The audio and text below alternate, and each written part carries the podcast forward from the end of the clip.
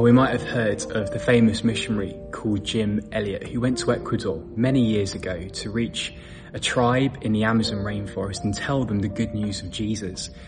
And yet as he went there to reach them, when he met them, he was brutally murdered.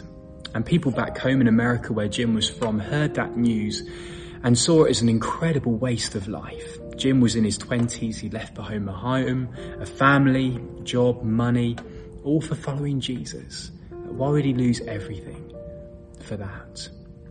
Would you know, Jim, before he died, he wrote down a quote that's very famous.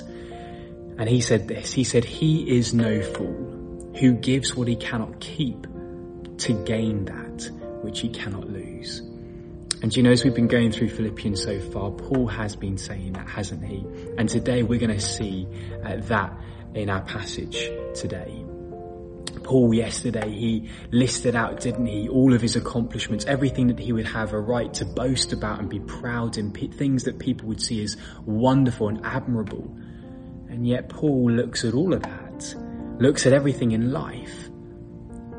And yet when it's held up next to Christ, Paul says, when all of it's held up to Christ, whatever it is, it says he's not worth comparing Jesus is the most wonderful, the most precious person anyone could know, anyone could live for, anyone could give everything to gain. And you know, there are lots of things today that look really valuable, that are, in our eyes, worth a lot. In our culture, it might be popularity or our identity, fame, even money itself.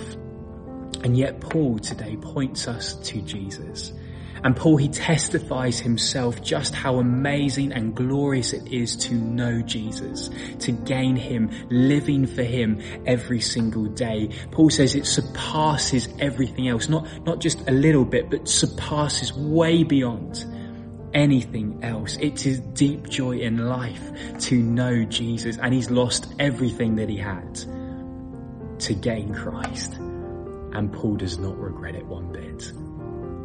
And you know, Paul in our passage today, he points us to two things that highlight just partly why Christ is worth losing everything to gain. Two R's, in fact, righteousness and resurrection. And Paul says that when he gained, because he's gained Christ, because he loves Christ and has trusted in him, he's received Christ's righteousness. Righteousness meaning he's a right standing before God. You know, Paul, as we saw yesterday, he had every reason to boast about his works before God, didn't he? We saw that in verses four to six. And yet even Paul, who was probably the most religious man you could have met back then, and had every reason to boast about how good he was, realizes that's still not good enough. He needs a righteousness that's not from himself, not from what he's done, because that's not good enough. He needs a righteousness that's from Christ, someone who is perfect in every single way. And because he knows Christ, because he loves Christ, he has received that righteousness.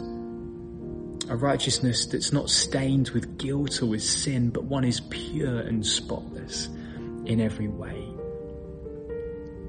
And it's not just righteousness that Paul gains by knowing Christ, but also resurrection, as we see in verses 10 to 11. And Paul knows that Christ doesn't bring hope just to the present, but also for the future. And just like Christ died and rose again, because Paul trusts Christ and loves Christ, well, he knows that will be his future too. And just like he dies, just like one day he will die, he will one day rise again